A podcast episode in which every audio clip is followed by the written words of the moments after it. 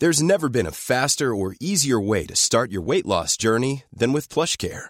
PlushCare accepts most insurance plans and gives you online access to board-certified physicians who can prescribe FDA-approved weight loss medications like Wigovi and Zepbound for those who qualify. Take charge of your health and speak with a board-certified physician about a weight loss plan that's right for you. Get started today at plushcare.com slash weight loss. That's plushcare.com slash weight loss. plushcare.com slash weight loss. The Weekend, deux heures d'information non-stop avec des témoignages et vous le verrez dans cette émission, beaucoup de témoignages, des reportages, beaucoup de reportages et bien sûr des débats, beaucoup de débats. Je vous présente l'équipe de grands témoins qui m'entourent dans quelques instants, mais tout de suite le sommaire de notre première heure. À la une, direction Mayotte et la situation explosive. On vous en parle depuis trois jours dans News Weekend. Gérald Darmanin est arrivé ce matin et déjà les premières annonces. Le ministre de l'Intérieur a annoncé la fin du droit du sol. Comment Noémie Schulz, notre spécialiste police-justice, est avec nous. On sera également en direct de Mayotte avec notre envoyé spécial Célia Barotte. Gabriel Attal parle, oui, il parle longuement dans les colonnes du Parisien ce matin. Le Premier ministre annonce un printemps des urgences, un été social et un automne du travail. Tout un programme. Détail des annonces avec Maxime Lavandier. Analyse bien sûr avec Florian Tardif, notre spécialiste politique. Et puis dans Mini News Weekend, on partira à Bordeaux, dans le quartier des Capucins, très précisément. Les habitants n'en peuvent plus, menaces de mort, insultes, drogue, etc., etc. Le reportage d'Antoine Estève, les témoignages dans cette émission, évidemment. Voilà le programme de notre première heure, programme très chargé. On fait un tour d'horizon de l'information avec Isabelle Piboulot, que je salue en ce dimanche. Bonjour Isabelle. Bonjour Thierry, bonjour à tous. À la une, cette décision radicale, vous le disiez, à Mayotte, le ministre de l'Intérieur a annoncé ce matin une révision constitutionnelle pour supprimer le droit du sol sur l'île face à une crise migratoire dans le département. Une opération Wambouchou 2 est en préparation. Vous entendrez Gérald Darmanin dans un instant dans Midi News Weekend. Une enquête préliminaire pour apologie du terrorisme a été ouverte hier contre le rappeur Freeze Corleone. Dans, dans son dernier titre sorti vendredi, l'artiste fait à demi-mot référence à l'attentat du 14 juillet 2016 à Nice. 86 personnes avaient perdu la vie, fauchées par un terroriste sur la promenade des Anglais. L'association de victimes Life for Nice a porté plainte. Son fondateur était notre invité ce matin. Qui a déposé plainte hier matin à, à 10h30 auprès du procureur de Nice. Euh, nous souhaitons absolument qu'il soit condamné et euh, de façon à ce que ça ne recommence pas avec d'autres euh, chanteurs, rappeurs ou n'importe quoi sur la mémoire des victimes. Et on espère que cette chanson soit retirée de son, du, circuit et qu'il soit condamné. Dans le reste de l'actualité, deux fillettes dans un état critique après une contamination à la bactérie Escherichia coli. Les enfants âgés de 18 mois et 7 ans ont été hospitalisés après avoir consommé du morbier. Les explications de Célia Gruyère. C'est une affaire qui rappelle celle des pizzas Buitoni l'année dernière. Deux fillettes âgées de 18 mois et 7 ans ont été contaminées à la bactérie Escherichia coli. La plus âgée, hospitalisée à Lyon depuis décembre, a frôlé la mort après avoir consommé du morbier au lait cru. Une contamination qui peut avoir des conséquences très graves. C'est un microbe qui a dans l'intestin habituellement et qui aide à la digestion. Mais on a de temps en temps des souches qui sont ce qu'on appelle très pathogènes et qui peuvent donner euh, des complications graves que l'on craint beaucoup. Les complications sont de nature rénale, ou neurologique. Malgré des résultats plus positifs aujourd'hui, la fillette n'a toujours pas récupéré les fonctions de ses reins. Pour éviter ce type de contamination, il n'existe qu'une seule solution pour cet infectiologue. La prévention, bah, c'est la, cuisson des aliments. Euh, donc les steaks hachés, il faut et la viande en général, euh, la prévention, c'est de bien la cuire. Euh, puisque la, cuisson euh, détruit les bactéries, donc Escherichia coli en question. Il n'est évidemment pas question de cuire du, fromage, du fromage au lait cru quand on veut manger le fromage tel quel. Le bébé de 18 mois est de son côté toujours gravement atteint. Il ne peut ni manger ni marcher. Des incidents qui interviennent deux mois après l'avertissement du site gouvernemental Rappel Conso sur une possible contamination de plusieurs fromages. Et puis comme un air de déjà-vu, une toile de Claude Monet a été aspergée de soupe par des militantes écologistes. Les faits se sont passés au musée des Beaux-Arts de Lyon hier. Une action du mouvement riposte alimentaire qui n'est pas sans rappeler celle de fin janvier au Louvre contre la Joconde. Retour sur les faits avec Iliane Salé.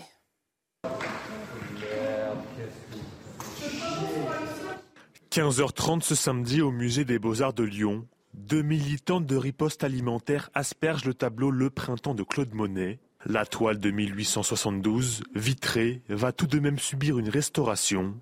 Les deux militantes ont été interpellées. Une plainte a été déposée. Sur les réseaux sociaux, le maire de Lyon et la ministre de la Culture ont réagi à cet acte de vandalisme. Je regrette l'action menée ce jour au musée des Beaux-Arts de Lyon contre une toile de monnaie. Tout mon soutien aux équipes contraintes de fermer une partie du musée. Mais face à l'urgence climatique, l'angoisse est légitime. Nous y répondons par une action résolue. Comment imaginer qu'en s'en prenant à une œuvre d'art, on fasse avancer la cause que l'on prétend servir? Plein soutien aux équipes du musée des Beaux-Arts de Lyon. Riposte alimentaire, c'est ce mouvement écologiste à l'origine de plusieurs actions de ce genre. Le 28 janvier dernier, deux militantes avaient jeté de la soupe sur la Joconde au musée du Louvre. Le tableau n'avait subi aucun dommage, protégé par une vitre blindée. Qu'est-ce qu'il y a de plus important? L'art, le droit et l'alimentation saine et durable Après leur acte de vandalisme à Lyon, les deux militantes vont devoir verser une contribution citoyenne à une association d'aide aux victimes. Ce délit prévoit une peine maximale de 7 ans d'emprisonnement et 100 000 euros d'amende. Je vous retrouve à 11h30 pour un prochain point sur l'actualité. Tout de suite, retrouver Thierry Cabane et ses invités. Et on sera là à 11h30, ma chère Isabelle. Merci beaucoup. Nous sommes ensemble jusqu'à 13h. C'est News Weekend. Je vous présente l'équipe de grands témoins. Grand plateau euh, qui m'entoure ce matin avec Naïm Fadel, une fidèle essayiste. Soyez la bienvenue. Merci. Bonjour Thierry. Naïm Fadel dit Kevin Bossuet, professeur d'histoire. Ravi de vous accueillir. Noémie Schulz, euh, journaliste police justice. On va parler de Mayotte avec vous, euh, ma chère Noémie. C'est un plaisir de vous avoir le, dimanche avec nous. Euh, des fidèles, Patrice Arditi, journaliste. Ravi de vous retrouver après le samedi et le dimanche. Moi également. Philippe David, animateur à Sur Radio. Ravi de vous retrouver aussi. Ravi également. Et puis je suis ravi de, de retrouver également Pascal Bito-Panelli, expert en sécurité. On aura besoin de votre regard également sur la situation de Mayotte. On commence donc euh, en prenant la direction de Mayotte, évidemment. On vous en parle depuis trois jours dans cette émission. Mayotte au bord, au bord du chaos. Gérald Darmanin est arrivé sur place ce matin avec la toute nouvelle ministre des Outre-mer. Il a déjà fait des annonces, comme par exemple la fin du droit du sol. On va y revenir avec Nomi Schulz dans quelques instants. Mais priorité au terrain. Ce voyage est suivi par Célia Barotte. Dès son arrivée à Mayotte, Gérald Darmanin a annoncé euh, sa volonté d'apporter des réponses aux Mahorais. Mayotte fait face à plusieurs crises, notamment euh, migratoires. Pour cela, le ministre de l'Intérieur a annoncé le souhait du gouvernement d'inscrire la fin du droit du sol à Mayotte, la volonté aussi euh, de durcir les conditions du regroupement familial, mais aussi la fin des visas territorialisés. Ce déplacement à Mayotte, c'est aussi l'occasion pour Gérald Darmanin de lancer l'opération Wambouchou 2. 15 hommes du GIGN sont venus renforcer les effectifs de forces de l'ordre déjà présentes ici. L'objectif, lutter contre la délinquance, lutter contre l'immigration irrégulière, mais aussi rétablir la paix républicaine. Le ministre de l'Intérieur se rendra également cet après-midi au camp Cavani, un camp qui est actuellement en cours d'évacuation. Petite réaction euh, de ces premières mesures et on analysera la chose avec Noémie Schulz. Patrice Arditi, très rapidement. On n'a pas fini, on n'a pas fini d'entendre parler de, de, de, Mayotte. Moi, ce qui m'ennuie un petit peu, c'est qu'on euh, a un ministre qui vient, et c'est pas la première fois, qui a été précédé du général commandant, du commandant de la, gendarmerie nationale, euh, qui, est, qui est venu six fois, je crois, sur le terrain. On est alerté depuis des semaines par la situation des, des habitants qui peuvent pratiquement plus sortir à moins de de, de, de 200 mètres de chez eux, il y a, des, bandes, euh, euh, des bandes rivales, il y a, une immigration euh, absolument pas maîtrisée, il y, a, un PIB à Mayotte qui est absolument épouvantable et qui est huit fois, huit fois plus quand même qu'aux qu Comores et, et, et, 20 fois plus qu'à Madagascar, ce qui explique en partie le fait que des étrangers arrivent dans ce 101e département français. Mais là, le droit du sol, c'est une bonne bonne chose d'essayer de, de, faire avancer le SMILBIC, si je puis m'exprimer ainsi, mais il y a la, il y a la Constitution, il y a, il y a la loi. Euh, euh, c'est pas la première fois que M. Darmanin balance comme ça une, une, idée, une idée qui pourrait être bonne si elle est concrétisée, mais euh, l'idée en question, est-ce qu'elle va être concrétisée? Ça, on n'en sait rien. Allez, on écoute Gérald Darmanin et euh, Noémie Schulz nous explique tout. Gérald Darmanin. Le président de la République m'a chargé de, de dire aux Mahorais que nous allons prendre une décision radicale qui est l'inscription de la fin du droit du sol à Mayotte dans une révision euh, constitutionnelle que choisira le président de la République, c'est-à-dire qu'il ne sera plus possible de devenir euh, français si on n'est pas soi-même euh, enfant de parents français. Et nous couperons ainsi littéralement l'attractivité qu'il peut y avoir dans l'archipel maorais. Il ne sera donc plus possible de pouvoir venir à Mayotte de façon irrégulière ou régulière, de mettre un enfant au monde ici et d'espérer devenir euh, français de cette façon. Donc euh, d'abord, c'est une mesure extrêmement forte, nette, euh, radicale, qui évidemment sera circonscrite à l'archipel de Mayotte. Il ne s'agit pas de le faire pour d'autres territoires de, la République. Et ce sera l'objet de la révision constitutionnelle que précisera le président de la République. Alors, Noémie Schulz, merci d'être avec nous. Gérald Darmanin veut durcir le droit du sol, mais il existait déjà. Ça, veut dire quoi, très concrètement?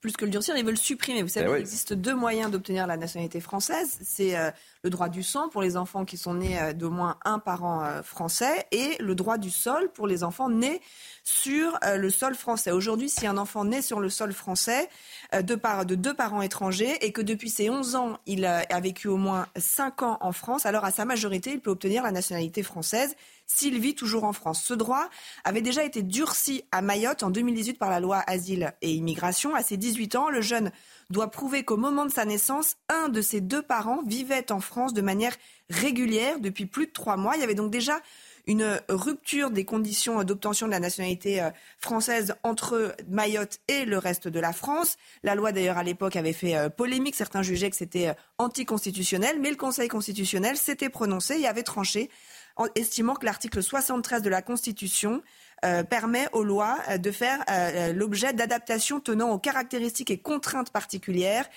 Or, Mayotte subit une pression migratoire très forte, c'est ce qu'avaient rappelé les sages, et donc on pouvait estimer que ça, c'était une caractéristique et contrainte particulière. Mais ce matin, Gérald Darmanin, il va beaucoup plus loin. Il annonce qu'il ne sera plus possible de devenir français euh, si on n'est pas, si on n'est pas soi-même enfant de parents français, suppression totale du droit du sol. Et là, effectivement, la question qui se pose est de savoir si cette suppression pure et simple euh, va être validée par le, par le Conseil constitutionnel, parce qu'on n'est pas, eh encore une fois, on n'est on pas euh, dans la même configuration que, que jusqu'à présent. Il y a les décisions et il y a les actes et tout ça, il faut que ça soit validé. Vous avez bien raison de le préciser, évidemment, euh, Noémie. Bonne, euh, bonne idée ou pas, ah, Kevin Bossuet? C'est une excellente idée. Mais... Là, on ne peut que féliciter M. Darmanin, mais il y aura les sages du Conseil constitutionnel qui sont, il y a toujours un mais, hein, qui sont tous sauf sages et qui avaient retoqué d'ailleurs la loi immigration. Moi, j'aimerais bien que euh, les gens du Conseil constitutionnel à Mayotte, puisque c'est le laboratoire du multiculturalisme euh, ventripotent, véritablement une immigration massive, et voir ce que c'est, ce que génère d'une immigration débridée, de l'insécurité. On nous met toujours l'état de droit, mais à Mayotte, l'état de droit, c'est l'état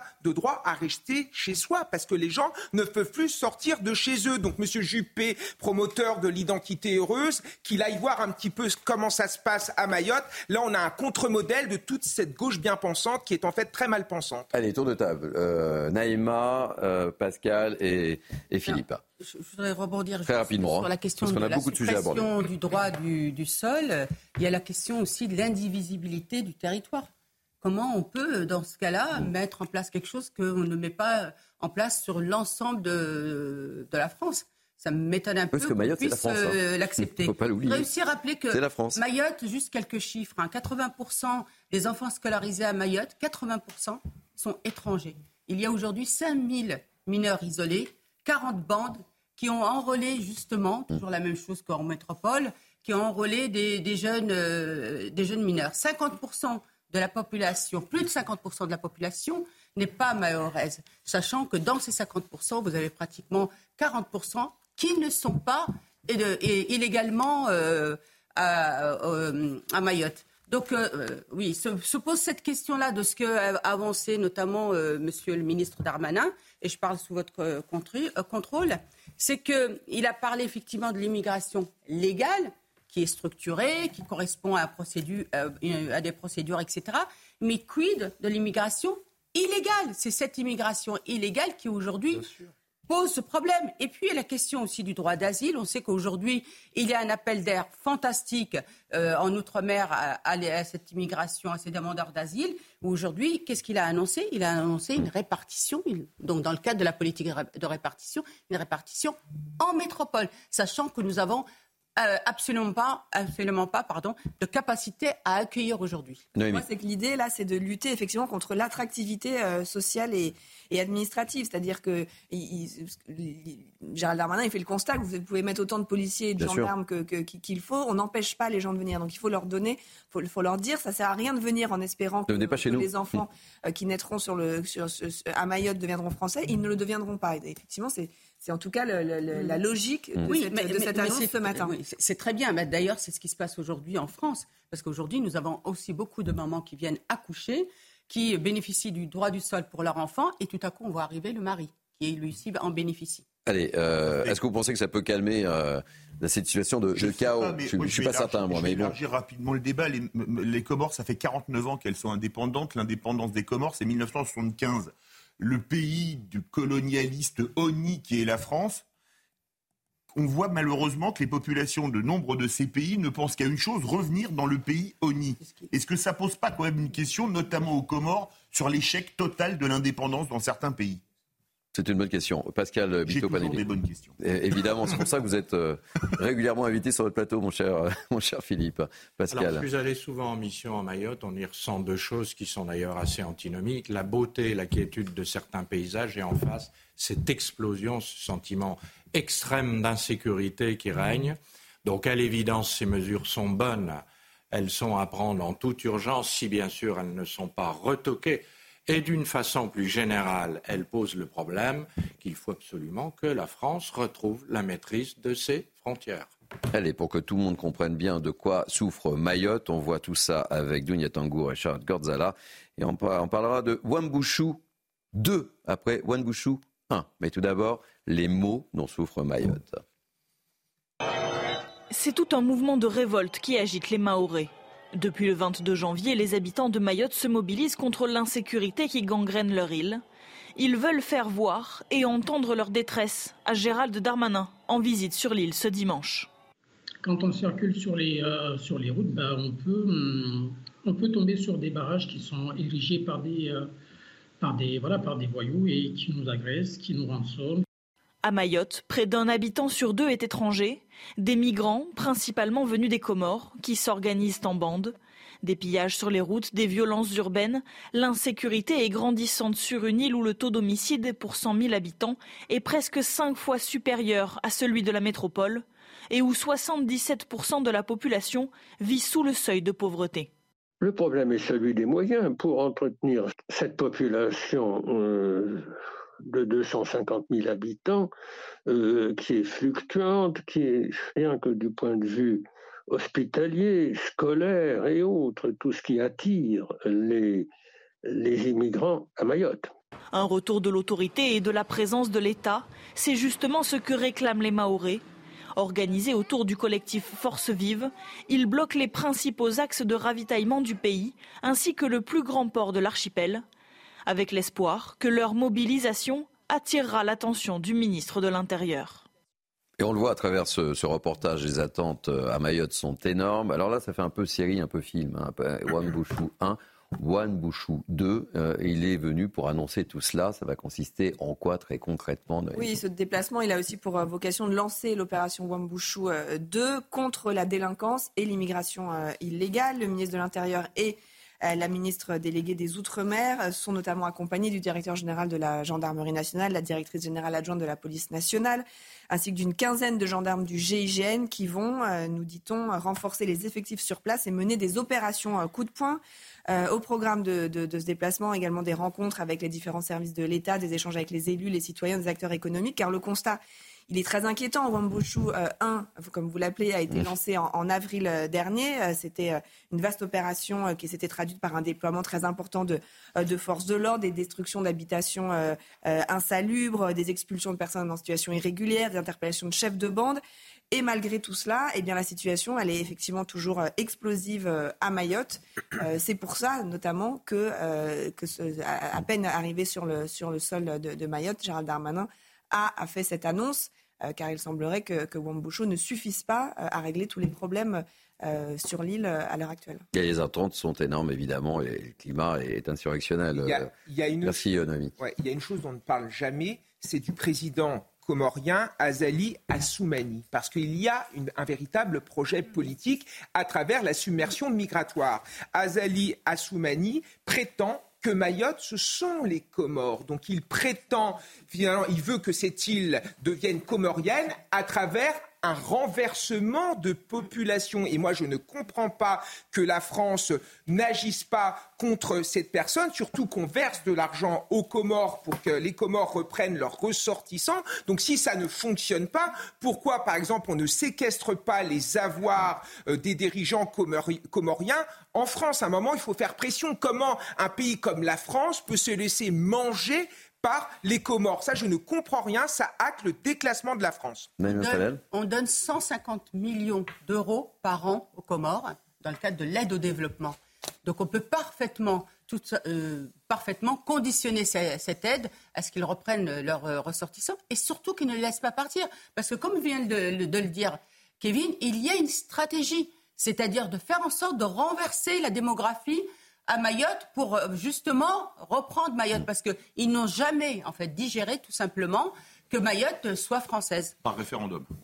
et voyez le message et cette image. Voyez le message. Et, oui, pour rester français. Voyez le message et cette image que l'on vous diffuse euh, à, l'instant, ministre, en repartant, ramenez vos immigrés. On voit que le message, il est très clair. Qu'est-ce qui, on n'a aucune assurance que One Bouchou 2 soit plus un succès qu'One Bouchou 1, euh, Pascal, Patrice, hein. Pascal Vito-Batelli. Alors, on a euh, une situation d'ordre public à Mayotte qui est extrêmement complexe. Il est difficile de couvrir et de tenir le terrain, sauf à faire quelques opérations ciblées. Je vous avoue que, vu la situation, je me demande s'il ne serait pas nécessaire euh, d'établir l'état d'urgence et de faire monter l'armée pour pouvoir stabiliser la situation. On est vraiment à cette limite, je le pense. Patrice. Ah, évidemment, ça ce serait le, l'action de la dernière chance, si, je puis dire. C'est si vraiment on était prêt à perdre un département. On n'en est pas encore là. On parle tout le temps d'immigration maîtrisée. Alors il y a quand même quelque chose qui est important. Le droit du sol, certes, on va voir ce que ça donne au niveau de la Constitution, mais c'est ce fameux titre de séjour territorialisé. Je veux dire, je rappelle qu'on l'accorde euh, à des étrangers à condition qu'ils restent sur le territoire. Mais ça augmente encore euh, le nombre de, personnes euh, qui, vivent sur place. Alors qu'est-ce qui va se passer? Les gens vont avoir un petit écriteau sur l'épaule mmh. avec je suis légal et puis mmh. les autres je ne suis pas légal. C'est absolument ahurissant. Et là aussi, il va y avoir un changement. On va marquer une première pause dans ce News Weekend. Merci ma chère Noémie Schulz pour toutes ces explications. On reparlera euh, en, début de deuxième heure de la situation à Mayotte avec euh, aussi beaucoup de témoignages parce qu'on aura beaucoup d'habitants de, Mayotte qui réagiront aux premières euh, décisions.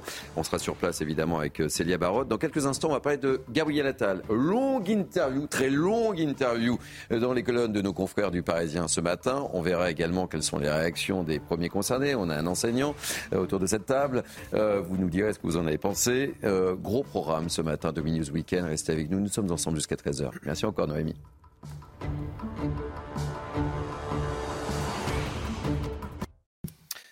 On est très heureux de vous retrouver. Merci de, nous accueillir. C'est News Weekend jusqu'à 13h. Je vous présente mes invités dans quelques instants. Mais tout de suite, on fait un tour de l'info, évidemment, avec Isabelle Piboulot.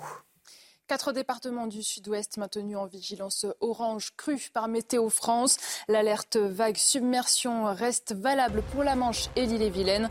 Elle a en revanche été levée entre la Bretagne et le Pays basque. À Gaza, l'armée israélienne a découvert un tunnel du Hamas sous le quartier général de l'UNRWA. L'agence de l'ONU pour les réfugiés palestiniens est accusée par Israël d'être totalement infiltrée par les terroristes du Hamas. Le chef de l'UNRWA se défend. Le bâtiment a été évacué le 12 octobre et n'a pas été utilisé depuis. Selon lui, ces accusations méritent une enquête indépendante. Enfin, le mouvement de contestation ne faiblit pas au Sénégal. Le président Macky Sall a pris de court la population avec un report surprise de l'élection présidentielle, un coup d'État constitutionnel pour l'opposition. La crise est d'une violence sans précédent. Depuis vendredi, trois civils ont été tués lors de manifestations. Une nouvelle mobilisation lancée par un collectif de la société civile est prévue ce mardi. Merci Isabelle. On vous retrouve dans 30 minutes. Allez, je représente l'équipe qui m'entoure depuis 30 minutes justement. Naïma Fadel, Kevin Bossuet, Patrice Sardetti, Philippe David, Pascal Bito, Panelli. Un très beau plateau en ce dimanche. Et puis, nous sommes dimanche, évidemment. Florian Tardif, notre ah, journaliste politique, est avec nous. Mais vous êtes un fidèle également. Alors, on va commencer par vous, entre autres. Mais on va commencer d'abord par Gabriel Attal, parce que Gabriel Attal parle longue interview euh, au sein du, des colonnes du, Parisien. Euh, il nous annonce un printemps des urgences, un été social et un automne du travail. On voit tout ça avec Maxime Lavandier. On analyse ensemble avec Florian Tardif et nos grands témoins. Après les grandes lignes, place aux détails. Gabriel Attal a dévoilé ce samedi son calendrier. Première urgence et de taille, répondre à la crise agricole. Le Premier ministre recevra en début de semaine les représentants des agriculteurs avant de dévoiler le projet de loi d'orientation agricole au Salon de l'agriculture. Le nouveau pensionnaire de Matignon n'oublie pas son ancien ministère, l'éducation, qu'il considère comme sa grande cause. Parmi les mesures qu'il envisage, la plus concrète, renforcer la médecine scolaire. Au mois de mai, les infirmiers scolaires recevront une prime exceptionnelle de 800 euros et seront tous augmentés de 200 euros par mois à compter de cette date. Autre chantier dans l'éducation, le numérique. Le Premier ministre compte poursuivre les mesures déjà évoquées pour réduire le temps d'écran chez les jeunes et lutter contre le cyberharcèlement. Je veux travailler avec les plateformes à un vrai verrou numérique permettant de garantir qu'aucun mineur de moins de 13 ans ne puisse accéder aux réseaux sociaux.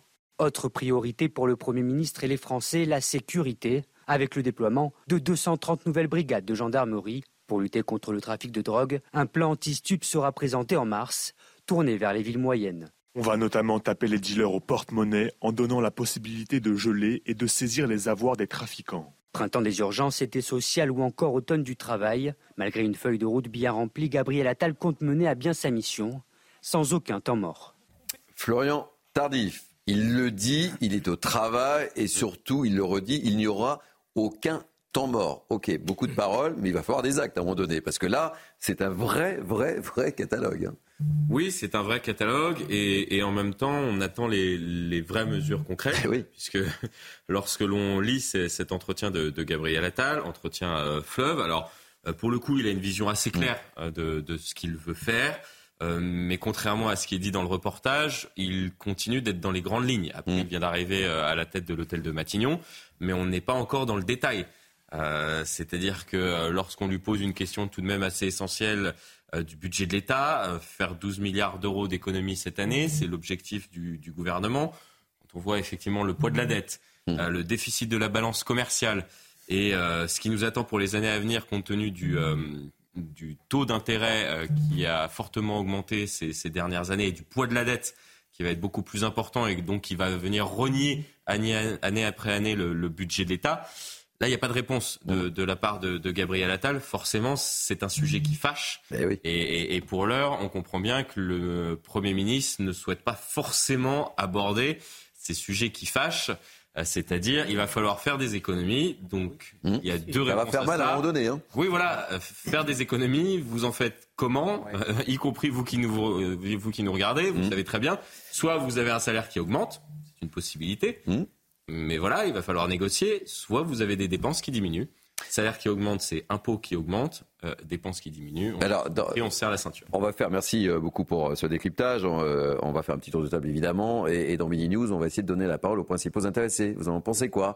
On, sera avec un policier dans, quelques instants, on sera avec un enseignant, on en a un sur ce plateau, mais on, va élargir parce que c'est bien les paroles, c'est bien la communication. Mais à un moment donné, on l'a vu avec les agriculteurs, ils attendent du concret. Alors, du concret Très, très rapidement. Petit tour de table. Patrice. Moi je, moi, je crois au Père Noël. Vous croyez au Père Noël? Bon, alors merci, au revoir.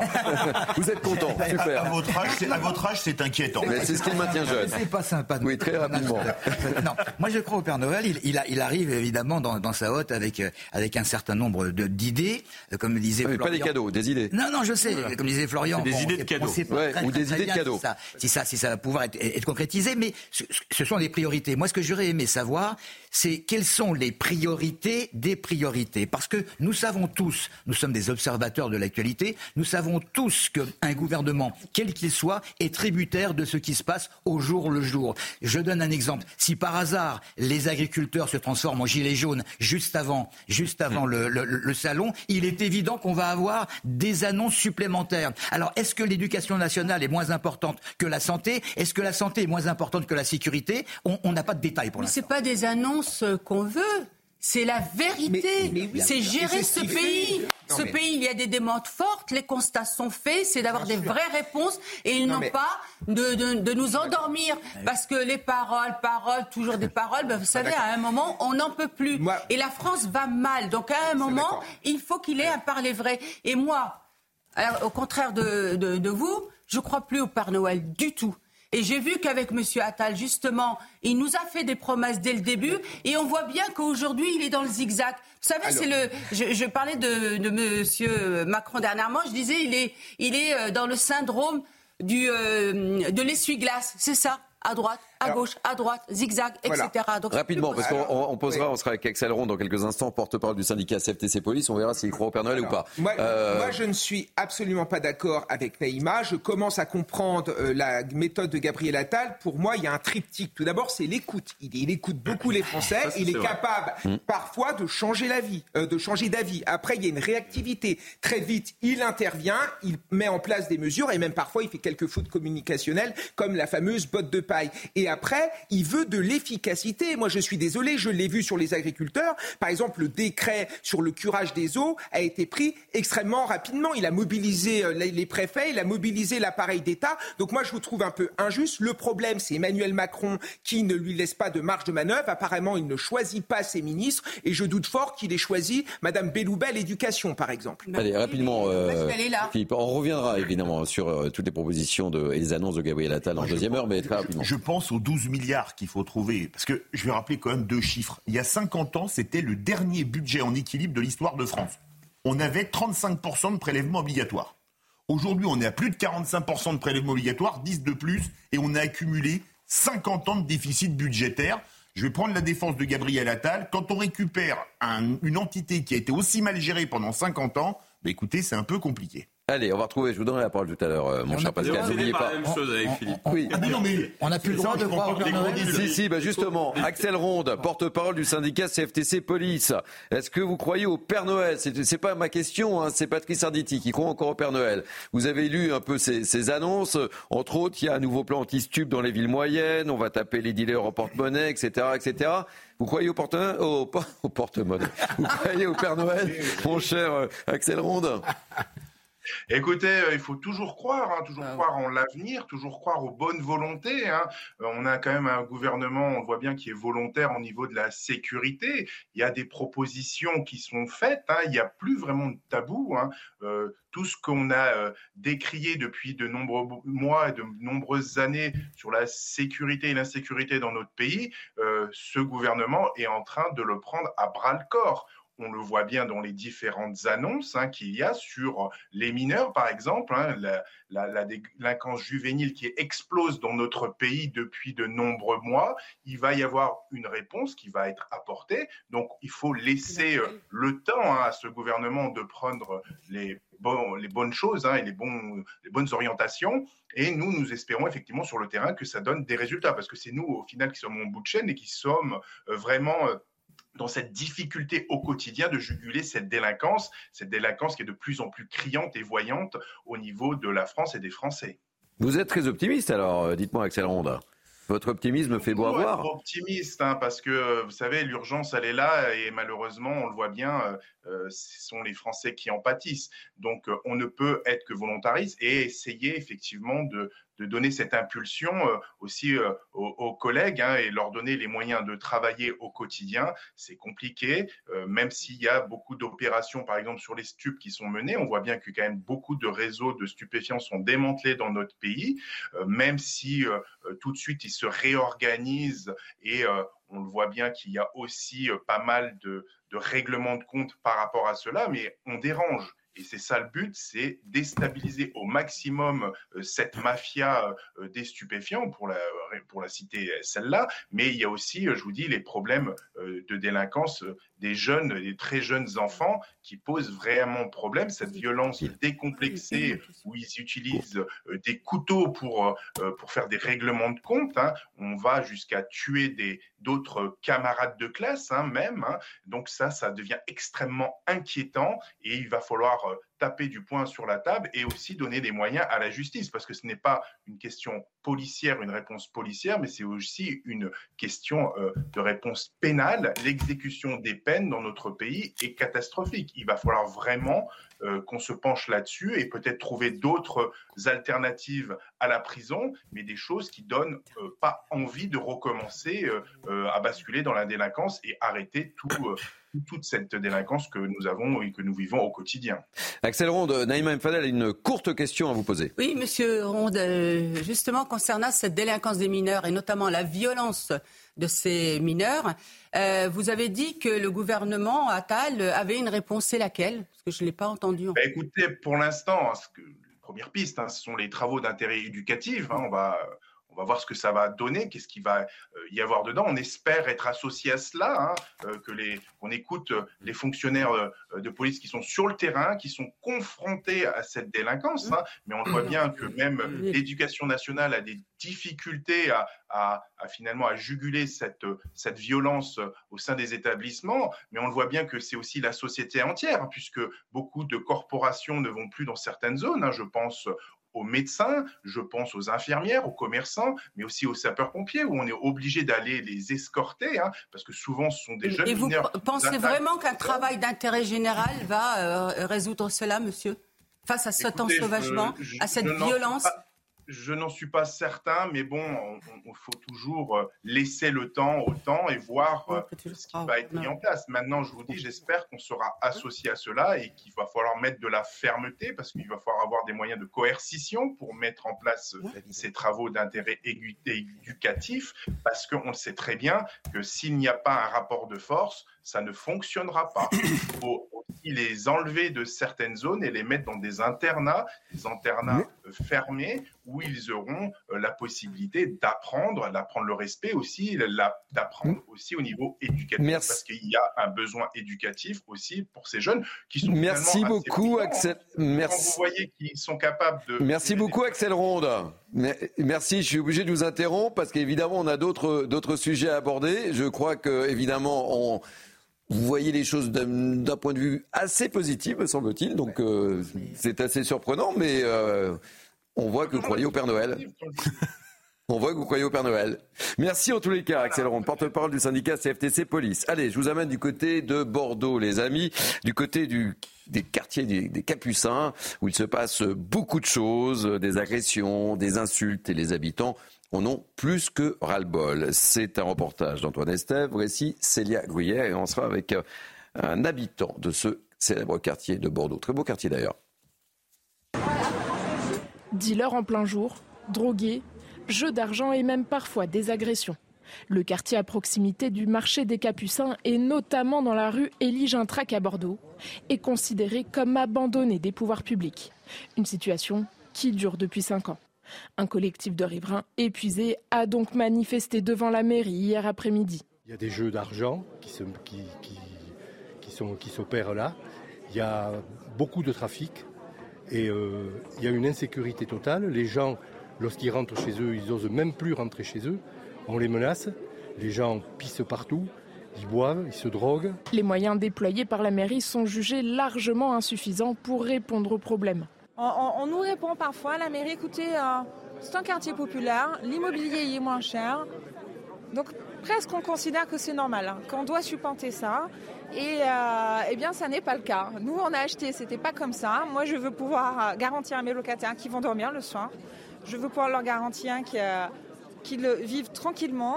La vidéosurveillance ainsi que les effectifs de policiers municipaux devraient être renforcés. Fin décembre, plus d'un kilo de cocaïne a été saisi dans ce quartier lors d'une opération des forces de l'ordre. Pascal Bito Panelli, expert en sécurité. Que vous inspire cette situation dans ce quartier des, Capucins? Elle m'inspire beaucoup de choses. Elle m'inspire malheureusement qu'on constate qu'il y a 20 ans, il fallait aller vers la violence. Elle était que dans certains quartiers, elle était diffusée par certaines personnes. Aujourd'hui, où qu'on soit, la violence vient à vous. On a donc une véritable pathologie sociale, quelles que soient les villes. Tout peut arriver partout et c'est absolument révoltant de voir que ce sont euh, des habitants qui sont quasiment obligés d'en appeler au gouvernement pour rappeler à la sécurité et qui sont obligés de faire une demande de mise en sécurité par les forces de l'ordre. Dans une ville, Bordeaux, qui a mm. euh, dix ans était une ville noble, bourgeoise, mm. parfaitement calme. Vous imaginez ce, comme la France est tirée. Il y a d'autres villes en France hein, qui ont basculé. Hein. Je ne vais pas en citer certaines, mais euh, d'autres villes. Philippe. Surtout qu'à Bordeaux, à l'époque, l'insécurité, je, connais plutôt bien Bordeaux, c'était plutôt euh, rive droite. Ouais, moi aussi, j'ai vécu à Bordeaux, c'est une très belle ville, Bordeaux. Blanc, etc. Là, les Capucins, c'est vraiment très, plein centre-ville en bord de Garonne. Ah oui, oui, c'est un beau quartier. Hein. Là, oui, c'est un beau quartier. Donc ça pose quand même question. Mais on comprend que les habitants n'en puissent plus.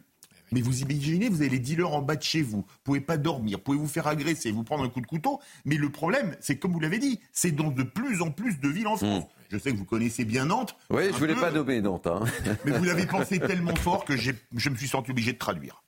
Mhm. Patrice. Que ce soit Bordeaux, que ce soit Nantes, euh, que, ce soit Paris, il y a une foule de quartiers dans une foule de villes qui sont gangrénées par la violence et la drogue. C'est pas prêt de s'arrêter. La police, elle fait, elle fait ce qu'elle peut. Euh, le ministre, il fait euh, Darmanin, il fait ce qu'il peut. Mais c'est toujours le même problème de, de, justice, c'est-à-dire de, de, de du pénal, du pénal qui va suivre ou pas. Moi, je m'excuse, mais je n'ai pas entendu dans les priorités d'Atal qu'on allait agrandir les prisons et, qu'on a la volonté de mettre des, des, gens nocifs en prison. Ah, ben vous avez changé d'avis tout à l'heure. Vous nous étiez en train de nous dire que vous croyez au Père Noël. et là, vous parce que... Non, mais j'espère. Bon. J'espère, bien entendu. Kevin et Naïma. Oui, euh, Gérald Darmanin veut supprimer le droit du sol à Mayotte. Il a qu'à aussi supprimer le droit du sol des, euh, des dealers et des consommateurs dans ces quartiers. Parce que commence vraiment y en avoir ras-le-bol. Monsieur Darmanin, il y a quelques semaines, nous a parlé des consommateurs en nous disant qu'ils étaient aussi responsables. On a mis en place des amendes forfaitaires qui ne sont majoritairement pas payées. Qu'est-ce qu'attend Monsieur Darmanin pour euh, chasser ces consommateurs qui alimentent le trafic de drogue? Quand on se fait prendre une fois, on a une amende. Une deuxième fois, on est une amende. Après, il doit y avoir de la prison. Allez dans ces quartiers-là. Les habitants vous le diront. Il y a des files d'attente pour aller s'approvisionner en drogue avec des espèces de panneaux avec le prix de la drogue. Des gens qui viennent des beaux quartiers. Donc les beaux discours, ça va bien, mais à un moment, on attend des actes. Et j'en ai marre aussi de cette promotion dans les médias, finalement, euh, des drogues. On a l'impression que fumer du cannabis, ça fait partie de la vie, ça fait partie du stade de l'adolescence. Mais non, les drogues sont dangereuse et on attend qu'un ministre de l'Intérieur lutte vraiment contre cela. Il y a des moyens, mais il faut derrière une volonté politique. Allez, on va marquer euh, une pause. On se retrouve pour la deuxième heure de News Weekend. On reparlera de Mayotte. On reparlera, je vous redonnerai la parole, Naïma, sur euh, les annonces de Gabriel Attal. Vous revenez peut-être en deuxième heure euh, hein? Voilà, vous êtes le bienvenu en tous les cas. N'oubliez pas le QR Code si vous voulez tout savoir sur CNews. Retrouver les, les, les, interventions de Florent Tardif, par exemple, ou les interventions de Kevin Bossuet, au revis de nos émissions. Vous téléchargez ce QR Code qui apparaît sur votre antenne et vous saurez tout, tout, tout sur CNews. Voilà, vous savez tout ou presque. On se retrouve dans quelques instants. Bonne journée sur CNews, évidemment.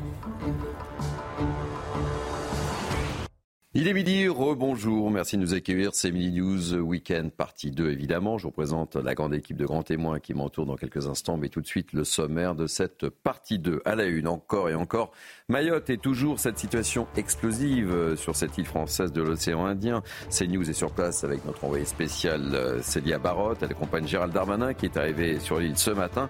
Et le ministre de l'Intérieur, on en a déjà parlé dans la première heure, a déjà fait une série d'annonces, dont la fin du droit du sol. Réaction dans notre émission.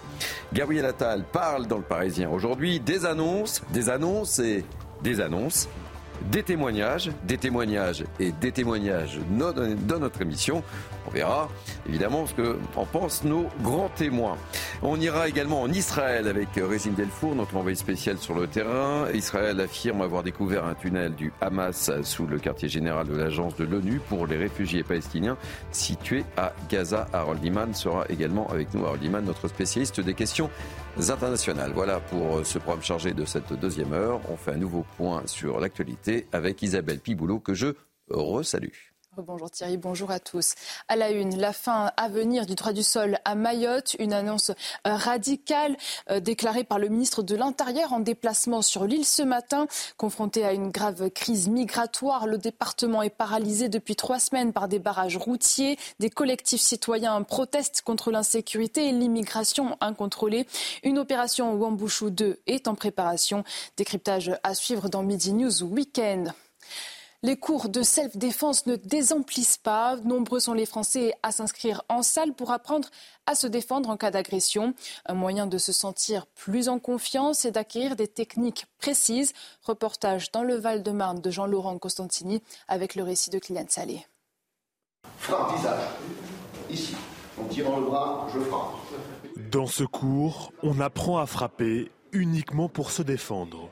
Une dizaine de personnes y participent avec plusieurs objectifs. Euh, se rassurer, se protéger, protéger euh, leurs proches, voilà. Euh, et également gérer, gérer leur stress aussi. Il y a beaucoup de chefs d'entreprise, des médecins, pharmaciens.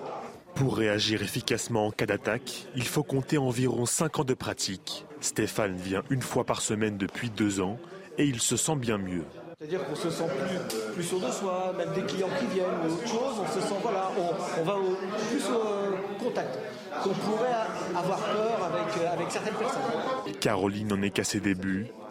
Ah oui, je fais une griffe Ah non, ah non c'est ça, c'est la main comme ça ah Elle participe au stage intensif de 4 heures pour travailler ses réflexes. Ça m'est déjà arrivé d'avoir euh, un échange qui aurait pu mal tourner et en fait euh, j'ai bien vu que on n'a pas les mêmes réactions quoi. On, côté là on est en confiance donc euh, le stress ne joue pas du tout. Dans la dernière enquête de l'Institut Paris Région, la sécurité est la deuxième préoccupation des franciliens. Les inscriptions à ces cours augmentent. Chaque semaine, Antoine est obligé de refuser des demandes de participation. Illustration de l'insécurité justement à Barcelone dans les transports en commun vendredi. Un homme s'en est pris à plusieurs femmes sur le quai d'un métro. Connu des services de police, l'individu a été arrêté grâce aux caméras de surveillance présentes dans la station. Retour sur les faits avec Maxime Lavandier. Vendredi matin dans une des stations du métro. Un homme marche lentement sur le quai. Il gifle une femme. Une seconde puis une troisième, jusqu'à frapper violemment celle-ci, qui attendait le prochain métro.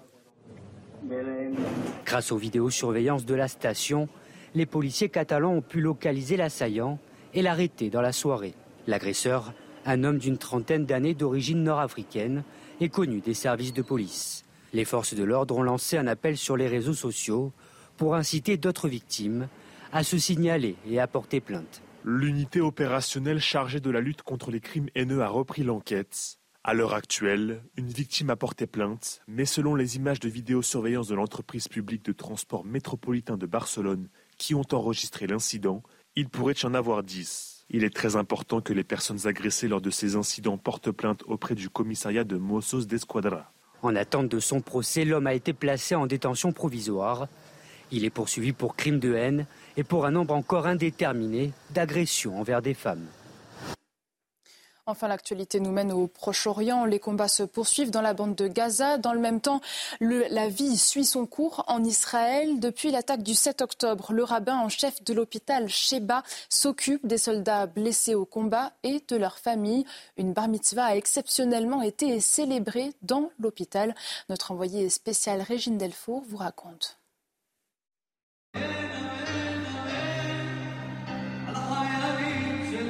Aujourd'hui est un grand jour pour Nitaï Carmel. Il fête sa bar mitzvah.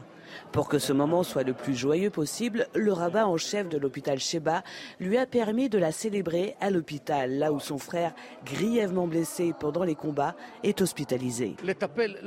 C'est très important de s'occuper du blessé, mais aussi de la famille, car elle aussi vit ces événements traumatisants. C'est important que l'enfant qui fête sa bar mitzvah ne soit pas blessé également et qu'il reçoive de la joie. Pour Alon, le père du bar mitzvah, il était impensable que la famille ne soit pas réunie.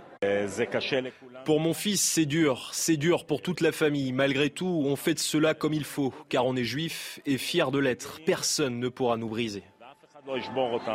Depuis le 7 octobre, les soldats blessés affluent à l'hôpital Sheba, le plus grand hôpital d'Israël. Yoav Ranania, le rabbin en chef de l'hôpital, se fait un devoir d'adoucir leur quotidien, en prenant soin également de leur famille. Midi 30 pour votre prochain point sur l'actualité. La suite avec vous Thierry. Merci euh, ma chère Isabelle. On vous retrouve dans 30 minutes. Je vous présente l'équipe de grands témoins qui m'entoure depuis une heure déjà. Naïm Fedel, essayiste, une fidèle, Kevin Bossuet, professeur d'histoire, Patrick Sarditi, journaliste, Philippe David, animateur sur le radio, Pascal Bitopanelli, expert en sécurité, notre ami Florian Tardif, lui aussi un fidèle, très fréquent, très fréquemment avec nous le dimanche. On va commencer cette deuxième heure en prenant à nouveau la, la destination de Mayotte, Mayotte où Gérald Darmanin est arrivé ce matin. Une visite très attendue et suivie par Célia Barotte. On attend beaucoup de choses, ma chère Célia, de Gérald Darmanin, qui a commencé à faire quelques petites annonces euh, ce matin. Gérald Darmanin est arrivé euh, ce matin et dès son arrivée euh, à l'aéroport, il a annoncé plusieurs mesures, des mesures radicales, notamment concernant le droit du sol. Il veut inscrire une certaine mesure à la Constitution qui permettrait problème de, de liaison. On a perdu Célia Barotte, qu'on retrouvera peut-être dans le courant de, de cette émission rendu à la préfecture de Mayotte, puis ensuite il rencontre actuellement des euh, collectifs de citoyens ou encore euh, des élus locaux au rectorat. Il va essayer de rétablir la paix euh, républicaine, comme il a expliqué sur son compte Twitter. Il a également annoncé le lancement de l'opération Wambouchou 2, c'est-à-dire plus de moyens de forces de l'ordre, plus de moyens concernant sur le plan judiciaire. C'est la venue aussi également de 15, 15 hommes du GIGN pour renforcer les effectifs des forces de l'ordre déjà présentes sur place. Gérald Darmanin souhaite lutter contre l'immigration irrégulière, mais aussi euh, lutter contre la délinquance. Gérald Darmanin souhaite qu'il n'y ait plus de complicité dans ces filières de réseaux euh, d'immigration euh, irrégulière. Il souhaite apporter des réponses concrètes aux Maorés, des Maorés qui ont attendu depuis très tôt ce matin la venue du ministre. Certains protestent avec beaucoup de, de colère. Ils ont aussi brandi des des slogans sur des pancartes comme euh, Repartez avec vos immigrés. Il y a on a un petit problème de, son, évidemment. Euh, Célia Barotte euh, qui suit cette visite de Gérald Darmanin. Justement, elle parlait, elle évoquait cette tension. Je vous propose de voir cette, cette petite séquence filmée par notre correspondant Jean-Jean Buxon, où on voit les, habitants très, très en colère parce qu'en fait, ils attendaient à ce que Gérald Darmanin aille à, leur rencontre. Regardez cette, cette séquence-là.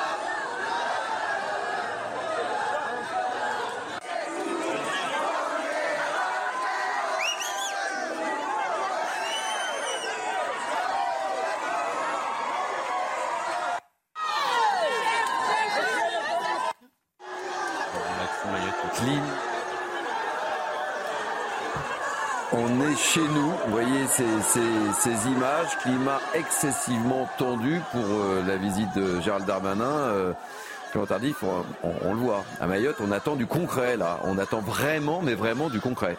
Oui, le poids des images. Euh, du concret, oui, et en même temps, euh, le gouvernement sait très bien que la situation elle est tendue depuis de nombreuses années. Enfin, on se souvient pas d'hier, hein. tous de, de, de, de, cette blague malheureuse du président de la République. Mm quasiment au lendemain de, de, son élection que le Kwasa Kwasa, cette mhm. euh, petite embarcation, ne, Personne oublié, hein. ne pêche pas beaucoup, mais ramène euh, de l'étranger, entre guillemets. Euh, pourquoi? Tout simplement parce que cette situation à Mayotte est devenue intenable ces dernières années. Alors que s'est-il passé concrètement? Entre 85 et mhm. aujourd'hui C'est-à-dire en 40 ans, la population sur l'île, elle a quasiment triplé.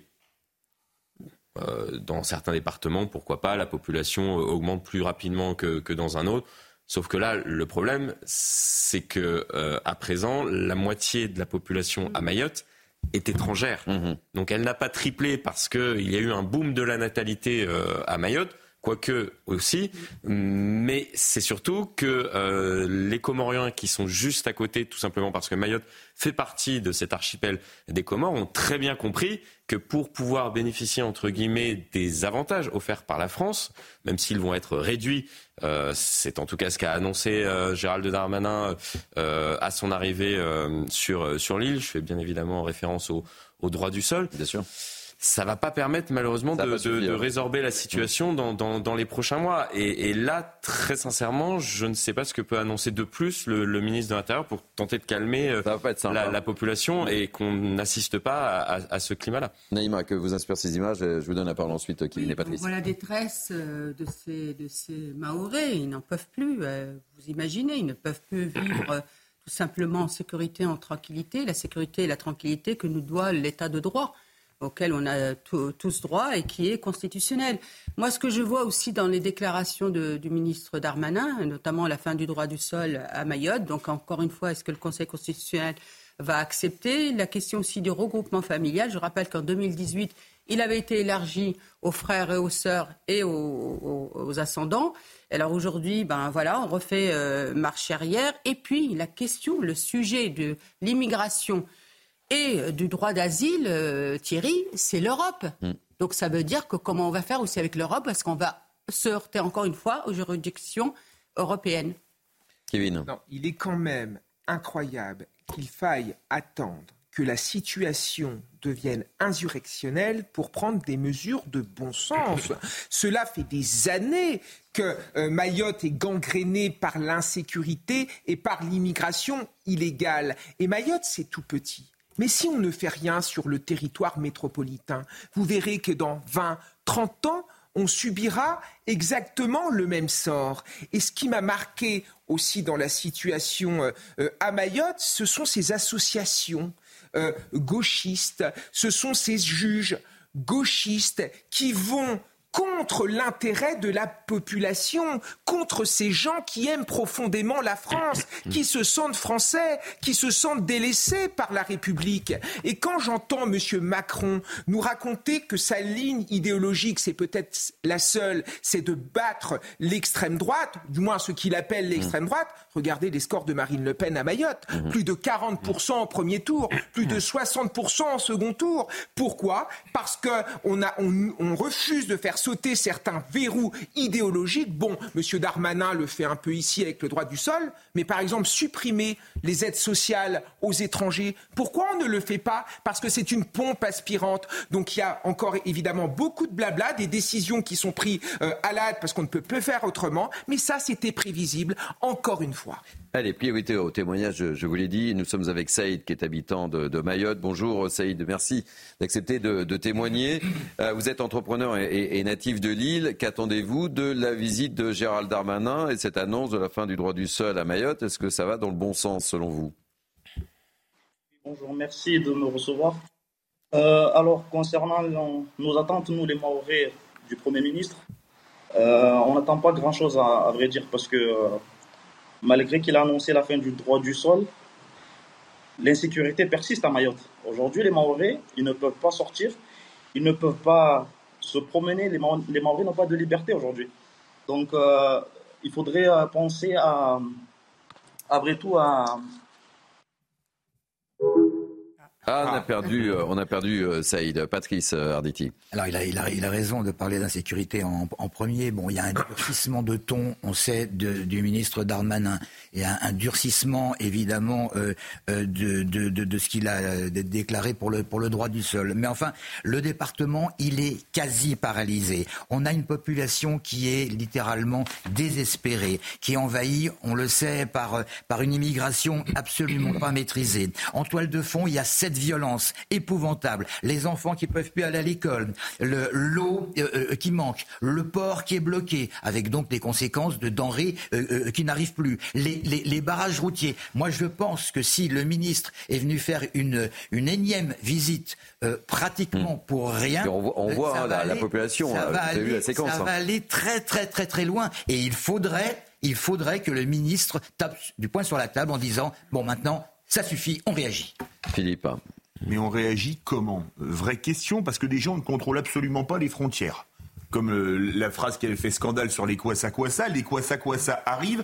En plus, il y a une très forte natalité dans les îles euh, indépendantes des Comores. Donc, qu'est-ce qu'on fait? On va pas couler les quoi ça quoi ça. Il vient même accoucher euh, Donc, on, déjà, le, le, le, le, robinet est intarissable. Premier point. Deuxième point, on est un pays qui n'applique jamais les obligations de quitter le territoire français, qu'il faudrait rebaptiser d'ailleurs IQTF invitation à quitter le territoire français. Ce serait beaucoup plus juste que obligation, puisque l'obligation n'est jamais suivie des faits. Qu'est-ce qu'on a comme solution? Rien. Quand vous voyez nos, nos, compatriotes maorais, comment ils sont abandonnés, l'état de droit, il est où? Quand je pense qu'on nous demandait, nous, de faire des attestations pour aller acheter une baguette de pain quand on avait oublié euh, de, de, de, prendre le pain en faisant les courses, et que là, c'est open bar, on rentre comme on veut, on fait régner la terreur, mais c'est vrai que là, parler de frontières, voilà vraiment un gros mot. Et c'est quand même assez surprenant que Gabriel Attal parle de frontières, sachant que pour Emmanuel Macron, les frontières, je le dis, je le répète, c'est un gros mot. Allez, je vous propose de, de regarder ce que vient de poster Gérald Darmanin sur son compte Twitter. C'est un son, écoutez-le. Gérald Darmanin. Je suis aussi venu vous dire qu'avec le ministre des Armées, à la demande du président de la République, nous mettons en place bientôt un rideau de fer dans l'eau qui empêchera bien sûr le passage des Kwassa et des bateaux et des filières d'immigration irrégulière venant notamment d'Afrique des Grands Lacs et qui, euh, malheureusement, nous donne la situation que nous connaissons. Beaucoup plus de moyens d'interception, des nouveaux euh, radars. Très concrètement, dans les prochains jours, vous y verrez euh, un changement radical. Naïma, une petite réaction sur cette déclaration, la fin du rideau de fer? Oui, euh, alors justement, j'ai une réaction, si vous me permettez, d'Estelle Youssoufa, que vous avez reçue sur votre Nous étions plateau, ensemble, là. Euh, nous étions ensemble, qui me dit que les déclarations et euh, les, les, annonces du, du, ministre Darmanin sont extrêmement courageuses et nécessaires. Elle dit il y a du pain sur la planche, mais nous sommes sur la bonne voie. Donc c'est quand même quelqu'un qui aujourd'hui est compte, hein. père de lance de, de, hum. de, la lutte pour retrouver la souveraineté à, à Mayotte. Il y, y, a quand même une part d'ironie là-dedans. Parce que tous ces sans-frontiéristes, tous ces gens qui nous ont vendu l'espace monde sont obligés aujourd'hui de remettre des frontières et de parler à nouveau de rideau de fer. On voit là finalement l'échec d'une idéologie, d'une idéologie qui s'est fracassée contre le mur des réalités parce que c'est pas une question de droite-gauche en fait. Quand vous écoutez euh, les gens à Mayotte, ils veulent juste vivre en sécurité. Vous savez que porter une montre ou avoir un scooter, c'est un signe de provocation pour euh, les voleurs qui viennent nous agresser. Mais on est où? On est encore en République ici? Moi, je suis désolé, les Mahorais, ce sont des Français qui sont comme moi, donc j'estime qu'ils ont droit à la sécurité comme moi en métropole. Pascal Bito-Battei. Je pense que Mayotte nous, nous souligne quelque part l'image du monde et le danger de la pression démographique et migratoire, notamment pour les pays riches, attractifs et les mieux disant au monde en prestations sociales. On est en grand danger. Il faut qu'on retrouve la maîtrise de nos frontières et que l'on ait euh, ce courage. Euh, et je pense que c'est quelque part un laboratoire. J'entends ce que, ce que vous a dit euh, la, la, députée de, de Mayotte, Naïva, mais quand on voit les images de manifestations, Ah non, de mais, euh, etc. C'est c'est vrai que Non, mais en euh, fait, elle, euh, effectivement, elle est même avec ses femmes, elle, elle, elle milite beaucoup, elle est souvent dans les manifestations. Ce qu'elle souligne, elle, c'est qu'aujourd'hui, c'est une avancée. Il y a du pain sur la planche, comme, je, comme elle le dit, mais c'est une avancée importante, sachant qu'on on va se heurter non seulement, seulement au Conseil constitutionnel, mais aussi à l'Europe. Mhm. Parce que ce rideau de fer, je ne sais pas, Thierry, si ce rideau de fer va être accepté par l'Europe. une avancée peut-être, mais pas pour une certaine gauche et pas pour l'extrême gauche. Cette gauche qui dit qu'elle est euh, du côté des plus pauvres. Regardez ce que c'est que l'immigration débridée. C'est la fin des services publics à Mayotte. On se retrouve avec des hôpitaux qui sont assiégés par des clandestins et des délinquants. On se retrouve avec des gamins qui ne peuvent même plus aller à l'école en sécurité avec des bus scolaires qui sont caillassés. Il y a aussi une surpopulation scolaire qui fait que euh, certains euh, enfants ne vont à l'école soit que le matin, soit que l'après-midi. La vérité, c'est que c'est la fin des idéaux de, des idéaux de gauche promus par la gauche et promus par toutes ces associations droits de l'hommiste qui vont à l'encontre des populations les plus pauvres, de ces Mahorais qui souffrent au quotidien. Philippe, euh, vous pensez que les- ces, ces- ces- ces annonces vont pouvoir calmer euh, euh, cette situation un peu de, de- de chaos? Il ne faut pas, faut pas avoir peur des mots, mais une euh, situation qui est insurrectionnelle où les gens n'osent même plus sortir, les annonces c'est bien, les actes c'est mieux. Et vous savez qu'on a beaucoup, beaucoup, beaucoup d'annonces depuis des années en la politique française et pas beaucoup d'actes. Deuxièmement, le rideau de fer, c'était un terme utilisé par Churchill quand Staline a, fermé, a coupé l'Europe en deux. J'attends de voir c'est quoi un rideau de fer marin? On va mettre des mines, parce qu'un rideau de fer marin, c'est soit des no man's land comme les plages du débarquement, soit des mines. Qu'est-ce que c'est que le rideau de fer marin? Moi, j'attends de savoir ce que c'est. On s'est regardé avec Patrice parce qu'on se pose quelques questions. deux mots rapides, euh, Patrice, pour conclure. Ce rideau de fer, je ne sais pas du tout à, à quoi ça correspond. Maintenant, il y a un truc qui m'embête, que ce soit euh, des gens de gauche ou de droite, je veux dire, qui, qui, qui- qui ont, qui ont des problèmes, c'est pas c'est pas important. Le- il y a un problème humain. Et moi, je, crois que j'en ai assez. Ça, c'est un terme que, Kevin affectionne particulièrement. J'en ai assez. J'en ai assez d'entendre qu'on peut faire des choses à longue échéance. Il y a des gens qui ont faim. Faut se débrouiller pour leur donner à bouffer. Faut pas leur dire on va vous apprendre à planter du riz. Tout. Allez, on marque une pause. On se retrouve pour la dernière ligne droite de Mini News euh, Weekend. On reparlera de Gabriel Attal, de sa longue interview avec vous, euh, Florian. On ira également en, Israël. On retrouvera notre euh, correspondante et notre envoyé spécial, plus exactement, Régine Delfour. Allez, restez bien avec nous. On se retrouve dans Je quelques sais, instants. C'est Mini News Weekend jusqu'à jusqu'à 13h. Non, mais alors. Merci de nous accueillir chez vous. Que le temps passe vite. Il nous reste 30 minutes pour terminer ce Mini News Weekend avec beaucoup de sujets, avec euh, nos grands témoins. Mais tout de suite, on fait un tour de l'information avec Isabelle Piboulot. Une révision constitutionnelle destinée à supprimer le droit du sol à Mayotte. C'est l'annonce radicale faite ce matin par Gérald Darmanin, aussitôt arrivé sur l'île. En dépit de la première opération Wambouchou, le 101e département français reste confronté à une grave crise migratoire, une situation sociale et sécuritaire explosive. Dans le sud de la bande de Gaza, la ville de Rafah est toujours sous la menace d'une offensive israélienne. Le Hamas redoute des dizaines de milliers de morts parmi la population civile. Le Premier israélien promet qu'un passage sécurisé permettra aux civils de quitter Rafah. La victoire est à portée de main, a déclaré Benjamin Netanyahou. Enfin, le roi Charles III a été aperçu à la mi-journée dans les jardins de sa résidence située dans le Norfolk. Hier soir, dans un communiqué, le souverain de 75 ans a présenté ses plus sincères remerciements aux personnes lui ayant adressé des messages de soutien depuis le diagnostic de son cancer. S'il poursuivra certaines de ses fonctions administratives, le roi a prévu de s'absenter de la vie publique pour une durée indéterminée. Merci Isabelle. Allez, dernière ligne droite pour Mini News Weekend. Toujours avec moi, Naïma M. Fadel, Kevin Bossuet, Patrice Sarditi, Philippe David, Pascal Bito Panelli et Florent Tardif. Florent, on reparle de Gabriel Attal avec euh, un petit catalogue ou un grand catalogue euh, d'annonces. Mais là aussi, on sera dans quelques instants avec euh, un enseignant. Tout à l'heure, on était avec un policier qui, à l'image de Patrice Arditi, euh, croit encore au Père Noël. On verra si euh, cet enseignant Gaëtan Maringo, lui, croit au Père Noël. On posera également la, la question à Kevin Bossuet. Je crains connaître déjà la réponse de, de Kevin. Mais c'est vrai que là, euh, ce matin, on a droit à un vrai catalogue. Hein.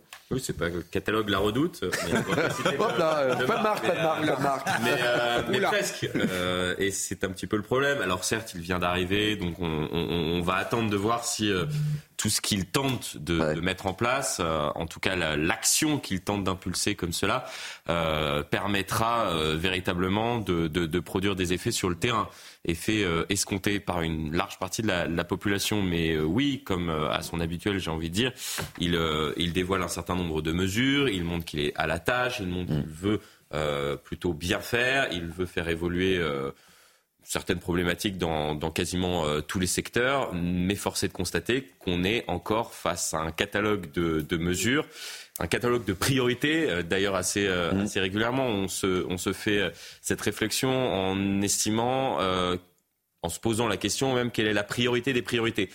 puisque quand on écoute les uns et les autres, y compris le chef de l'État, euh, l'école, c'est une priorité. La sécurité des Français, c'est une priorité. Lutter contre l'inflation, c'est une priorité.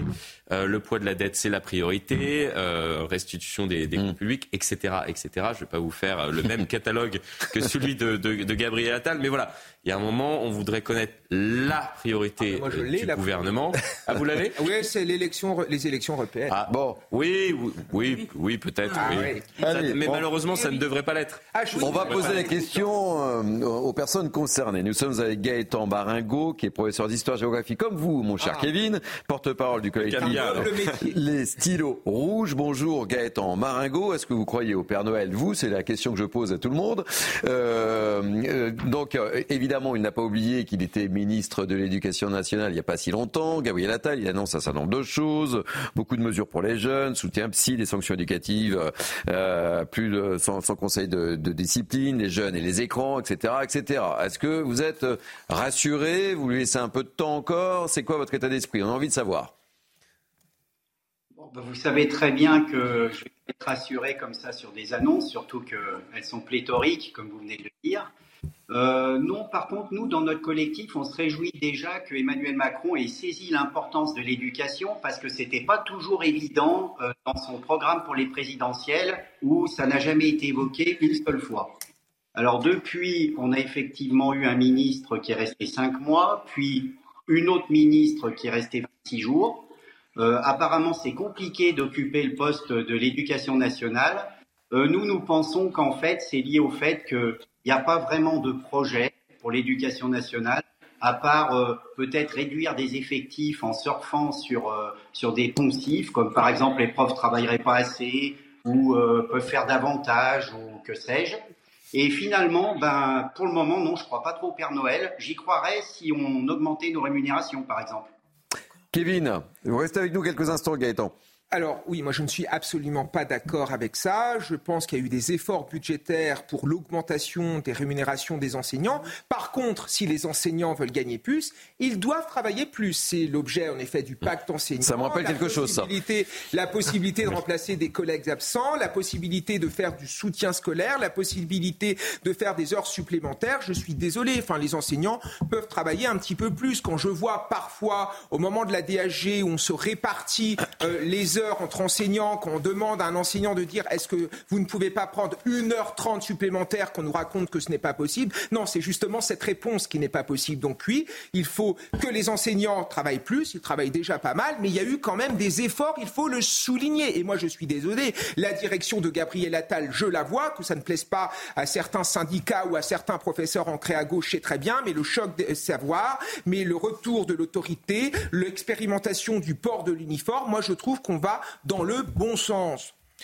Philippe David, très rapidement. Je, vais calmer vos ardeurs. Le port de l'uniforme, euh, la nouvelle ministre de l'Éducation, Madame ouais. Belloubet, est con. Je pense qu'elle appliquera. Ça commence elle, était con. Elle, était con. Les choses peuvent changer. comme disait Edgar Faure, ce ne sont jamais les girouettes qui changent de direction, c'est le vent.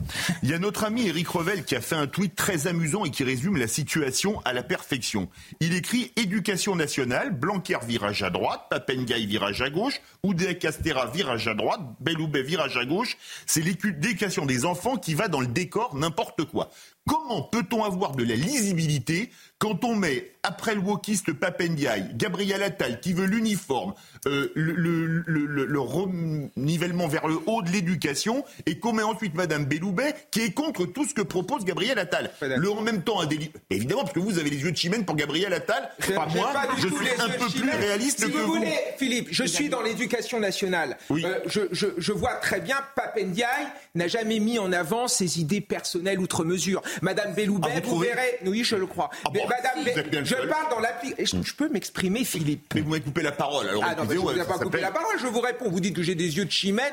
Pour Gabriel Attal, j'en ai absolument rien à faire de Gabriel Attal. Voilà, ça, je veux c'est vous fait. dire, J'essaye d'être concret. Je veux dire, euh, il y a une feuille de route, en effet. C'est euh, renouer avec l'autorité, c'est le choc des savoirs, c'est faire en sorte, en effet, de faire travailler un peu plus les professeurs, que ce soit Madame Oudéa Castera qui le fasse ou Madame Belloubet, je ne vois pas la différence. Moi, je pense que Madame Belloubet Très court, ce que j'aimerais redonner à elle a Gaëtan, hein. accepté cela, c'est qu'elle le fera. Et dernière chose en que j'aimerais dire, apparemment, le directeur de cabinet euh, de Madame Belloubet serait quelqu'un qui vient de Euh, Excusez-moi, l'Élysée. Donc, en, une phrase, je vous réponds. Allez, phrase, ne parlez pas en même temps, s'il vous plaît. En une phrase, quand on a vu comment Madame Belloubet, garde des Sceaux, a rétabli l'autorité, j'ai quelques doutes pour qu'elle la rétablisse dans l'éducation nationale. Naïma. Et je vais aller euh, dans votre sens, euh, cher euh, David. Vous avez de bonnes sources Ah, mais il n'y a pas de Désolé, souci. pour- C'est le débat. Kevin. C'est le débat. Mais effectivement, euh, ça voudrait dire que Madame Belloubet va ranger ses convictions Bah oui. et, et les valeurs qu'elle a toujours défendues. Elle est contre le collège unique. Bien Elle a été pour justement toute la politique menée par Vajou, euh, Najat Vallaud-Belkacem. Elle est contre l'uniforme qu'elle a moqué, qu'elle a moqué, et elle est contre, euh, comme je l'ai dit tout à l'heure, le collège unique. l'éducation Donc, nationale, donc elle l'a dit à un moment, elle va mettre en place une politique au contraire à ses valeurs. Mais nous, on a envie ça de personnes fortes. Macronisme et la politique. Les amis, nous avons Gaëtan euh, Maringo encore en ligne. Euh, vous lui laissez combien de temps au gouvernement euh, Gabriel Attal pour euh, enfin que vous croyez au Père Noël, puissiez croire au Père Noël? Non, mais juste avant, je voulais quand même rappeler à M. Bossuet que Mme Belloubet a été quand même favorable à une revalorisation pour les enseignants dans les années 2010. Il faut aussi rappeler à M. Bossuet que c'est vrai qu'il faut peut-être faire travailler plus les professeurs, en tout cas si c'est ce qu'il pense, mais il va falloir qu'il en reste des professeurs parce que c'est quand même une fonction qui peine à recruter et qui fait plus vraiment rêver. Et puis euh, surtout, euh, moi j'aimerais bien qu'on remette un petit peu les choses en perspective. Le SNU, c'est au bas mot 3 milliards d'euros sur les budgets de l'éducation nationale. La tenue, l'uniforme, c'est 3 milliards d'euros sur le budget de l'État et sur les collectivités. Ça fait déjà 6 milliards. Il y a peut-être mieux à faire. Et si on sort du paradigme de la rémunération des enseignants, je veux bien volontiers, on peut se concentrer sur l'intérêt des élèves. Euh, on sait très bien que le temps d'apprentissage, il est propre à chaque élève, que euh, de plus en plus les réformes mettent la pression sur ces jeunes. Alors déjà au lycée, euh, j'y suis, la pression, Monsieur Bossuet peut en attester, elle est quand même assez forte. Aujourd'hui, euh, il y a une pression sur les notes, il y a une pression sur Parcoursup, il y a une pression sur les spécialités qui pèsent très lourd. Maintenant, il va y avoir une pression sur les collégiens euh, qui vont être en groupe de niveau. Euh, et une dernière chose encore sur les élèves et sur les moyens et la rémunération, preuve qu'on réfléchit pas tellement beaucoup, on n'a pas tellement de projets à long terme. Euh, il- en ce moment, la dotation horaire globale, c'est-à-dire l'enveloppe des heures, est en train de tomber dans les établissements. Donc, on est en train, si vous préférez, de répartir les heures pour la rentrée prochaine. Et qu'est-ce qu'on découvre? Qu'il n'y a absolument aucune heure supplémentaire de prévue pour tous les projets qui viennent d'être annoncés par Monsieur Attal. Donc, comme on le disait précédemment, ça veut dire qu'en fait, on demande aux gens de mettre en œuvre des réformes sans en avoir mis les moyens. C'est une plaisanterie. Alors, la Merci Gaëtan. Merci Gaëtan La seule pression que je vois, monsieur, sortant de votre bouche, c'est la pression idéologique qui va à l'encontre du bon sens. C'est tout. Gaëtan euh, Maringo. Monsieur Bossuet, euh, avec tout le respect que je vous dois, Ah, c'est assez de se faire enfermer. C'est pénible de se faire enfermer dans des cases. Euh, je ne suis pas le, le gauchiste que vous Mais pas, rêveriez que je sois. Je suis un Euh, professionnel qui euh, dit ce qui s'est passé sur le terrain. Bah, nous avons Voilà. des divergences et. Ben, vous avez des divergences. Merci en tous les cas et merci Gaëtan. Merci en tous les cas d'avoir accepté de, de témoigner. Je rappelle que vous êtes professeur d'histoire-géographie, porte-parole du collectif Les Stylos Rouges. On voulait évidemment avoir votre réaction sur les différentes annonces de Gabriel Attal. On va changer de sujet puisque nous arrivons quasiment au terme de notre émission. On va prendre la direction direction du Proche-Orient. Israël affirme avoir découvert euh, dans un tunnel du Hamas sous le quartier général de l'agence de l'ONU pour les réfugiés palestiniens situé à Gaza. Le tunnel disposerait euh, même d'un réseau électrique directement lié à l'agence. Et on va retrouver euh, tout de suite à Tel Aviv notre envoyé spécial Régine Delfour. Que sait-on très précisément sur cette affaire, Régine? Eh bien, ça affirme avoir trouvé l'entrée euh, d'un tunnel euh, à côté d'une école de l'UNRWA. Ce tunnel, il mesure 700 mètres. Il est euh, d'une profondeur de 18 mètres, équipé parfois de portes anti-explosion. Ils ont trouvé dans une pièce principale un data center, un centre de données du renseignement militaire du Hamas. Et cette pièce se trouvait en dessous du siège de l'UNRWA. Ils ont aussi également trouvé une installation électrique qui était reliée au siège de l'UNRWA ce qui signifie que l'UNRWA alimentait le tunnel du Hamas avec l'électricité. Alors, avec ces découvertes, ils ont décidé de mener un raid au siège de l'UNRWA et ils ont trouvé de nombreuses armes, mais aussi dans les bureaux des employés des documents euh, appartenant au Hamas, ce qui signifierait que les terroristes du Hamas utilisaient ces bureaux. Et le chef de l'UNRWA euh, a, réagi sur X, hein, ma chère Régine, à cette découverte. Il se défend, il se défend, hein, c'est cela, d'avoir eu connaissance d'activités du Hamas dans, dans ses locaux. Expliquez-nous. Oui, absolument. Euh, Philippe Lazzarini a répondu euh, sur euh, X quelques minutes après hein, l'annonce de Tsahal en disant qu'il n'y ait toute connaissance de ce centre de données, que les employés de l'UNRWA avaient quitté le siège le 12 octobre, que l'UNRWA effectue des, vérifications des locaux, des inspections chaque trimestre. La dernière remonterait à septembre 2023. Et puis, il affirme aussi que l'UNRWA, c'est une organisation humanitaire qu'elle n'a pas euh, euh, de compétences militaires ni sécuritaires. Donc lors de leur inspection, ils ne peuvent pas savoir si le matériel détecté euh, est, militaire ou pas. Et puis surtout, il dit qu'il n'a pas été au courant par Tsahal de cette découverte du tunnel, du prétendu tunnel comme il le dit, mais qu'il l'aurait appris par les médias. Merci beaucoup, euh, Régine Delfour, notre envoyé spécial sur le terrain, évidemment. Harold Iman nous a rejoint. Bonjour, euh, Harold. Merci d'être avec nous. Euh, le gouvernement israélien va lancer une offensive terrestre contre le quartier de, de Rafah. Expliquez-nous très rapidement. Alors, il y a 1,3 million de civils à Rafah. La majorité sont déjà des réfugiés de l'intérieur. Ils sont venus du nord, du centre. Quand on leur a dit descendez, euh, le nord, c'est hors limite. Donc les voilà dans le sud et on leur demande d'évacuer. Euh, Benjamin Netanyahu leur a, dit sur ABC News euh, par liaison électronique, il a dit, eh bien, l'armée israélienne saura les évacuer. Nous avons un plan, mais on ne connaît pas le plan. Donc le Hamas dit, si vous faites ça, eh bien, nous ne négocierons plus la restitution des otages. Ça, c'est un obstacle. Deuxième obstacle, c'est l'Égypte. Le président Sisi a dit si vous essayez d'envoyer les Palestiniens sur le territoire égyptien, d'abord, ils ne pourront pas, ça a été renforcé. Et deuxièmement, ça pourrait être la guerre, du moins la fin de la paix avec Israël. Et puis, par-dessus tout ça, toutes les capitales qui aident Israël, Washington, Paris, Londres, ont dit il ne faut pas faire ça, il ne faut pas investir Rafah, car il y aura un désastre humanitaire. Donc on en est là, mais n'oublions pas que la direction du Hamas est cachée à Rafah. Patrice Zadidi, vous souhaitiez réagir sur euh, cette découverte et sur la situation actuelle euh, en Israël. Pour ce qui concerne Rafah, on va voir la suite. Et, évidemment, il, va y avoir une guerre de communication, bien entendu. Mais comme depuis le début du conflit, ah, évidemment. Mais, bien entendu, maintenant, maintenant euh, un, affrontement direct, je n'y crois pas, euh, entre l'Égypte, d'autres pays d'ailleurs, et, et, Israël, ce n'est absolument pas le moment. Ce ne sera pas euh, parce que ça causerait encore plus de, victimes. Pour ce qui concerne, pour ce, qui concerne ce, tunnel, mais écoutez, c'est quand même une confirmation d'un lien, sinon un partenariat avec cette agence pour, euh, pour l'ONU. Et Israël, euh, évidemment, depuis pas mal de temps, en était à peu près certain. Et, là, ça met quand même du grain à moudre dans, certains esprits. Alors, des, documents qui ont été découverts, on va voir si ce sont de véritables documents, mais je vois pas pourquoi ce, serait faux. Il y a un véritable réseau électrique. Il y a là une organisation qui paraît, qui est littéralement infiltré par cette agence et c'est extrêmement grave.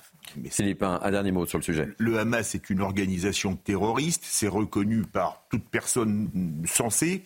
Si les Nations Unies, une branche des Nations Unies a une complicité avec le Hamas, ce n'est pas grave, c'est gravissime. Gravissime. Les amis, ainsi se, termine ce Midi News euh, Week-end. Euh, merci pour votre grande fidélité, puisque vous êtes de plus en plus nombreux à nous suivre du vendredi, samedi, dimanche, et même le lundi, mardi, mercredi, jeudi avec euh, Sonia Mabrouk, ce qui nous fait très plaisir. Merci à vous, nos grands témoins du jour. Merci à l'équipe qui m'a entouré pour préparer ces deux heures d'information. Merci à François Laure Para, David Brunet, Jérôme Vité. Un grand merci à la programmation, à Magdalena Derviche, entre autres, évidemment. Merci aux équipes en régie. Euh, est-ce que j'ai le nom des équipes en régie euh, Mon cher euh, François, je vais remercier évidemment Thibaut Palfroirisation, David Marin à la vision, au son Marc Fontaine, assistant Jules Vitet évidemment. Vous pouvez revivre cette émission sur notre site cnews.fr et puis pour tout savoir évidemment, je vous le redis une nouvelle fois sur CNews, vous voyez ce QR code qui s'affiche, vous prenez votre téléphone, vous scannez et vous saurez tout. Vous pouvez retrouver notre ami Harold Iman et ses chroniques évidemment entre autres. Tout de suite, euh, c'est Émeric Pourbet, l'ami Émeric Pourbet avec euh, Enquête d'esprit. Et puis ensuite, un autre ami à partir de 14h, c'est Lionel Rousseau et son 180 minutes info. Dans ce fauteuil, euh, lundi, demain, c'est Sonia Mabrouk. Moi, je vous dis bye bye, belle semaine et je vous retrouve à vendredi, 12h. Soyez au rendez-vous. On compte sur vous avec la grande équipe de grands témoins. Bye bye.